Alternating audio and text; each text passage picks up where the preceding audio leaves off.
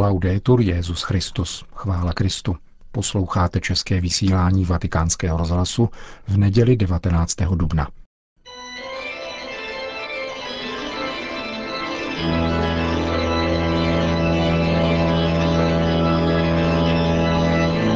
Církev a svět, náš nedělní komentář, připravil otec Richard Čemus.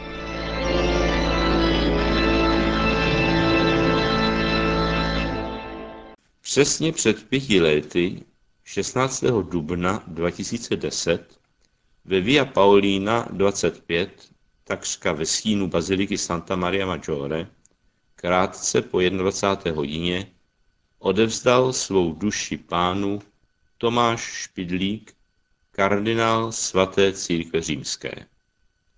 Velvyslanci České republiky ve Vatikánu a v Itálii se jako jedni z prvních přišli poklonit za český stát kardinálově památce. Potkal jsem je ve vratech centrálety. V očích se jim zračilo pohnutí a zároveň odhodlanost něco pro tak velkého muže našeho národa učinit a tak alespoň symbolicky splatit onen dluh, který nás všechny najednou tak tížil, o to víc, že řečeno s Viktorem Dickem, dluh chce se splatit však není věřitele. Do dneška mě mrzí, že jsem tehdy neučinil, co mi velelo srdce. A nevyhrkl, nechte převést rakev s tělesnými pozůstatky českého kardinála vojenským letadlem a se státní podstou do Prahy. Teď, po pěti letech, je zbytečné uvažovat o tom, jestli by to tehdy bylo politicky prosaditelné a společensky únosné. Lze si naopak klást otázku, jaký smysl by mělo organizovat pompu, která by se hodila pro rakouskou monarchii, ale církvi u nás by nejspíš neprospěla. A přesto si myslím, že s pragmatismem si tu nevystačíme. Ceremonie a symboly vznikají z kolektivní potřeby vyjádřit nevyjádřitelné, tím ale neméně skutečné. Jinak by pak ani liturgie nedávala smysl. Otázka, která se tu naopak přímo nabízí, zní proto takto. V době, kdy úporně hledáme talenty, velké Čechy, či dokonce superhvězdy, nás opravdu nikoho nenapadlo zkoumat trochu zevrubněji ten kousek nebe, co má každý nad sebou? Máme se pak co divit, že jsme si nevšimli, že hvězda první velikosti nám září přímo nad hlavou? A přeci ještě pět měsíců před kardinálovou smrtí píše William Buchert Mladé frontě dnes. Špatně položená otázka. Říkám si vždy, když slyším, kdo by mohl být největším či nejvýznamnějším Čechem. Navíc se nikdo nikdy neptá na Češku. Srovnávat životy a práci některých lidí prostě nejde. Přesto jednu odpověď nabízím. Přitom ani jeho jméno, ani jeho dílo u nás část veřejnosti vůbec nezná. Navíc tento muž už dlouhá desetiletí ani nežije ve své vlasti. To jméno zní Tomáš kardinál Špidlík. Proč? Autor se tu dělí se čtenářem o jeho osobní zkušenosti ze setkání a rozhovorů s českým jezuitou v říjnu 2003. Málo kdy potkáte někoho, o kom si po prvních minutách myslíte, že má noblesu, že je přátelský a ve svém oboru tak vynikající odborník. Kardinál Špidlík takovým zjevem je, říká Buchert a pokračuje. Když oceňuje Špidlíkův postoj vůči dvou snad nejodpornějším diktaturám 20. století, nacismu a komunismu, kterým dokázal vzdorovat svou náboženskou a myšlenkovou vírou a svobodou. Ještě po letech se Buchertovi vybavují celé věty, v řadě špidlíkových citací a četné pasáže z rozhovoru s 90-letým špidlíkem, které už tehda, jak říká, od starého pána zněly tak moderně. Jako příklady uvádí, myšlenky se nikdy ničím nedají svazovat. Nebo žijeme v obraze, jenže lidé neumějí číst obrazy a umělci zase neumějí skrze obrazy vyjádřit velké věci. Jenže co není zobrazeno, lidé nechápou. Ani reklamy. Člověk musí vše vidět. Obraz musí být něco, co mluví. Doba i život si jdou svou vlastní cestou. Zakončuje William Buchert výčet Špidlíkových citátů. A dělá tento závěr. Špidlík svým životem a dílem nám ukázal cestu, po které máme jít. K ideálu. Ideálně se nechováme, proto ideály hledáme mnoha různými způsoby. Někdo se upíná k takzvaným celebritám. Já, píše Bucher, si vystačím s tímto českým knězem.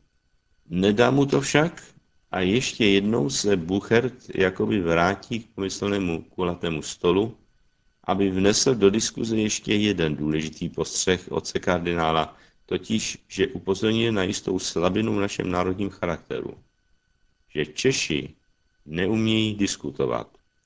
Když někdo nezdílí jejich mínění, považují to za urážku. Vraťme se však k otázce státního pohřbu. Kdo se chtěl přijet 30. dubna 2010 na Velehrad rozloučit s moravským kardinálem, neučinil tak z politického kalkulu, stejně jako z druhé strany církev nikomu nic nevnucovala. Změnila-li česká televize svůj program, aby dala prostor velkolepému requiem, nebyla v tom žádná politika, ale střízlivé uznání faktu, že přes svůj dlouhotrvající pobyt mimo vlast byl kardinál Špidlík mnohem víc přítomný v srdci národa, než by se zdálo. Dokumentuje to svým způsobem i tato drobná událost. Dva mladí Italové z lékařského týmu, který měl v posledních letech v péči oce kardinála, se sami vydali autem z Říma na Velehrad na kardinálův pohřeb. Když přejeli česko-slovenskou hranici, zastavila je policie a požadovala informace o cíli a účelu jejich cesty. Komunikace vázla pro neznalost jazyků. Když však padlo Špidlíkovo jméno, policisté zasalutovali a s úsměvem pokynuli lékařům pokračovat v cestě. Toto spontánní gesto dvou strážců zákona platí víc než rozkazem odvelený regiment.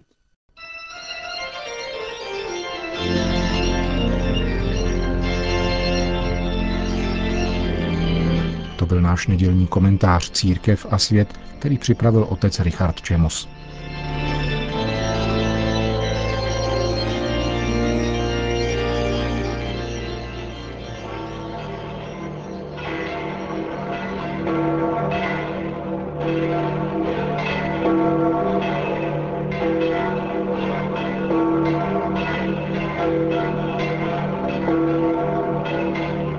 Přibližně 50 tisíc lidí se zhromáždilo na svatopetrském náměstí k polední mariánské velikonoční modlitbě Regína Cély a vyslechli si pravidelnou papežovu promluvu z okna posledního patra apoštolského paláce.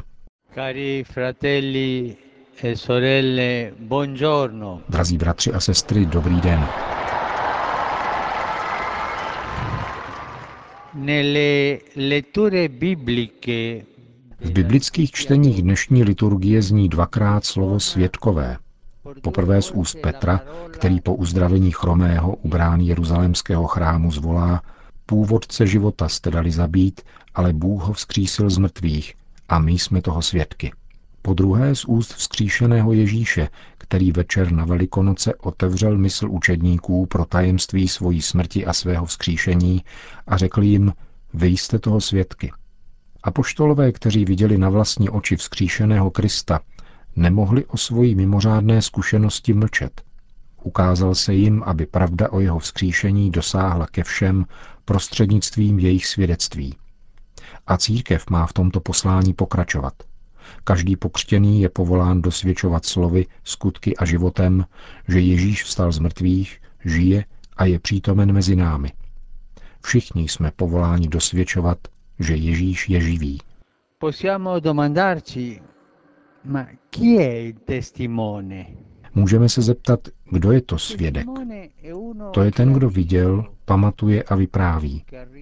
Vidět, pamatovat a vyprávět. To jsou tři slovesa, která určují jeho identitu a poslání.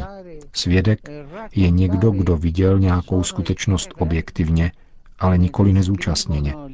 Viděl nějakou událost a nechal se jí strhnout. A proto si pamatuje. Nejenom tím, že dovede přesně rekonstruovat fakta, která se stala, ale také tím, že k němu tato fakta promlouvají a chápe jejich hluboký smysl. Potom svědek vypráví, nikoli chladně a odtažitě, ale jako někdo, komu se od toho dne změnil život a vydává se v šanc. Svědek je tím, kdo změnil svůj život. Il contenuto della testimonianza cristiana non è una teoria. Obsahem křesťanského svědectví není teorie, ideologie či složitý systém předpisů a zákazů, anebo nějaký moralismus. Nýbrž spásonosné poselství, konkrétní událost, ba přímo osoba, kterou je vzkříšený Kristus, živý a jediný spasitel všech. Mohou jej dosvědčovat ti, kdo s ním mají osobní zkušenost v modlitbě a v církvi, prostřednictvím putování, které má svůj základ ve křtu, svoji potravu v Eucharistii, svou pečeť v běžmování a svoji neustálou konverzi ve svátosti pokání. Díky tomuto putování ustavičně vedenému božím slovem se může každý křesťan stát svědkem skříšeného Ježíše. A jeho svědectví je tím věrohodnější, čím více vyzařuje ze způsobu života, který je evangelní, radostný, odvážný, mírný, mírumilovný a milosedný. Pokud se však křesťan nechá unést pohodlností, samolibostí a egoismem, pokud se stává hluchým a slepým k dotazu tolika bratří po vzkříšení, jak může komunikovat živého Ježíše? Jak může komunikovat osvobozující moc živého Ježíše a jeho nekonečný jemnocit? Maria, nostra madre, ci sostenga Kéž nás Maria, naše matka, podpoří svojí přímluvou, abychom se mohli stát i se svými omezeními, ale s milostí víry, svědky vzkříšeného pána a přinášet lidem, které potkáme, velikonoční dary radosti a pokoje. e. Končil papež František svoji hlavní promluvu. Potom svatý otec obrátil pozornost k další tragédii ve vodách Středozemního moře, kde se asi 60 mil od libýského pobřeží převrhnula přetížená loď s migranty. V moři se tak utopilo přibližně 700 lidí.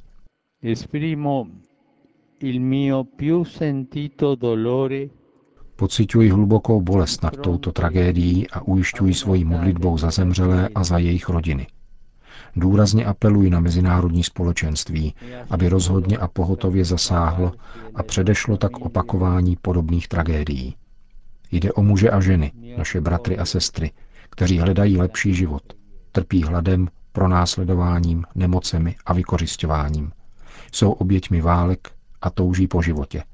Hledají štěstí. Vybízím k soukromé tiché a pak společné modlitbě za tyto bratry a sestry. Por questi fratelli e sorelle. Potom Petrův nástupce udělil všem přítomným apoštolské požehnání. Sit nomen Domini benedictum. Aiutorium nostrum in nomine Domine. Benedicat vos omnipotens Deus, Pater et Filius et Spiritus Sanctus. Minateri